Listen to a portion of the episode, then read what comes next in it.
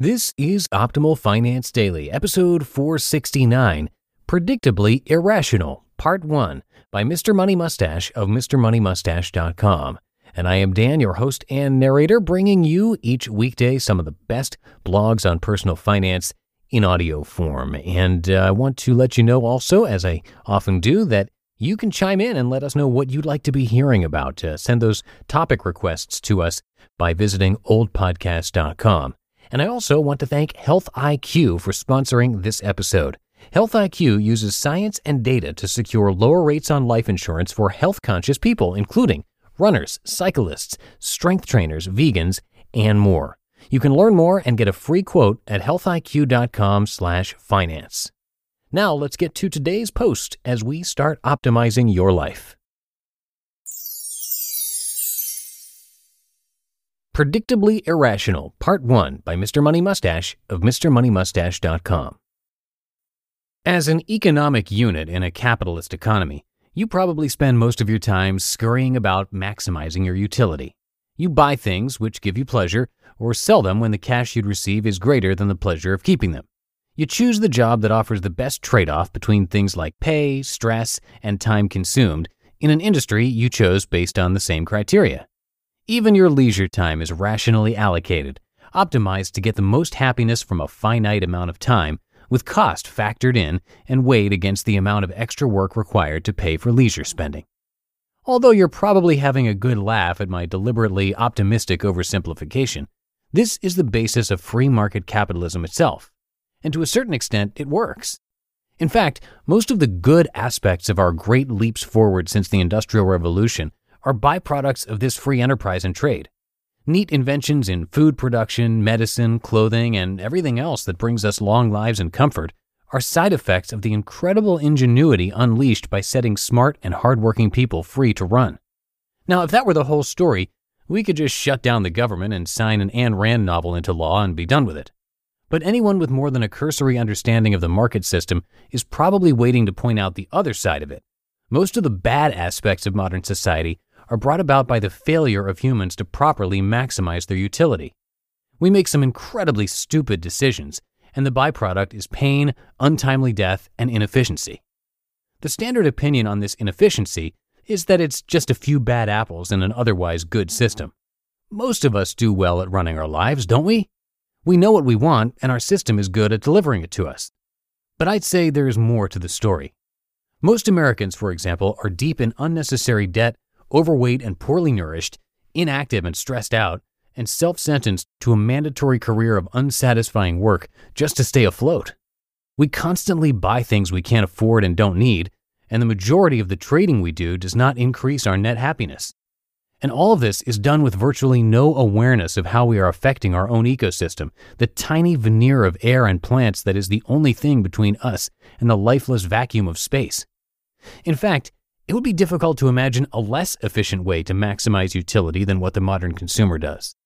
Given all this freedom, why do we screw things up so royally? Is there a way to maintain the power of the market while getting around the general idiocy of our own species? Fortunately, the answer is built right into you in the form of the genetic program you received at birth. The reason we suck at running our own lives is that we are evolved and programmed for a completely different set of surroundings. But this handicap can be overcome. By learning about our own weaknesses, we can compensate for them and lead much more productive, powerful, and happy lives. This is where the title of this article comes in.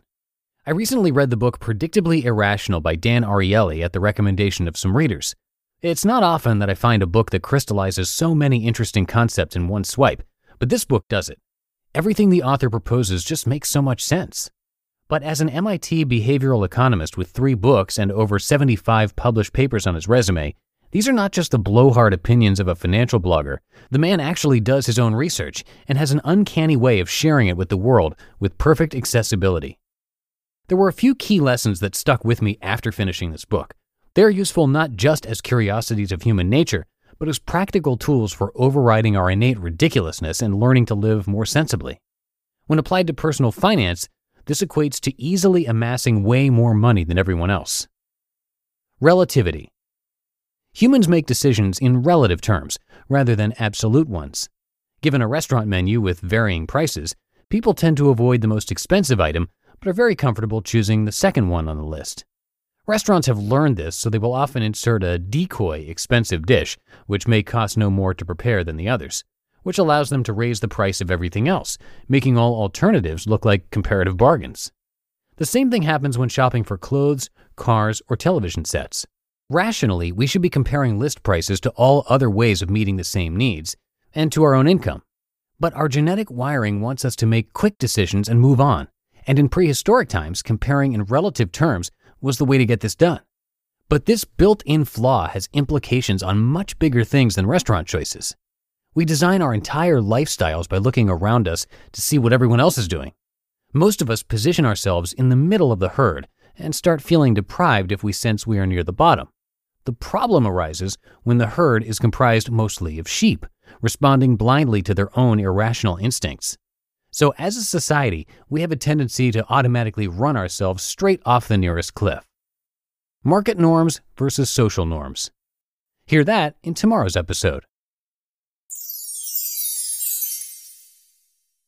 You just listened to part one of the post titled Predictably Irrational by Mr. Money Mustache of MrMoneyMustache.com, and I will, of course, wrap this post up for you tomorrow.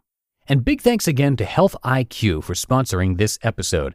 Health IQ uses science and data to secure lower rates on life insurance for health conscious people, including runners, cyclists, strength trainers, vegans, and more. In fact, 56% of Health IQ customers save between 4 and 33% on their life insurance. They're able to do that because physically active people have a 56% lower risk of heart disease, 20% lower risk of cancer, and a 58% lower risk of diabetes compared to people who are inactive.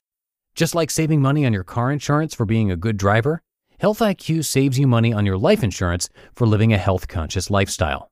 To see if you qualify, get your free quote today at healthiq.com/finance or mention the promo code finance when you talk to a Health IQ agent. And that's going to do it for another installment of Optimal Finance Daily. Have a happy Thursday, everybody. Thanks so much for listening all the way through, and I will see you in the Friday show tomorrow, where we'll finish up this post. That's where your optimal life awaits. Hello, Life Optimizer. This is Justin Malik, creator and producer of this podcast, but also Optimal Living Daily, the show where I read to you from even more blogs covering finance, productivity, minimalism, personal development, and more from incredible bloggers like Derek Sivers, Zen Habits, Mark and Angel, The Minimalists, and all the ones you hear on this show too. So if you enjoyed today's episode and like taking amazing blogs on the go, come on over to Optimal Living Daily and subscribe to that one too and together we'll start optimizing your life. You've been listening to Optimal Finance Daily. Be sure to hit the subscribe button to stay up to date on each new episode and head to oldpodcast.com. That's O L D podcast.com for a free gift as well as more actionable tips and resources to help you maximize your potential. Thanks for joining us and remember, your optimal life awaits.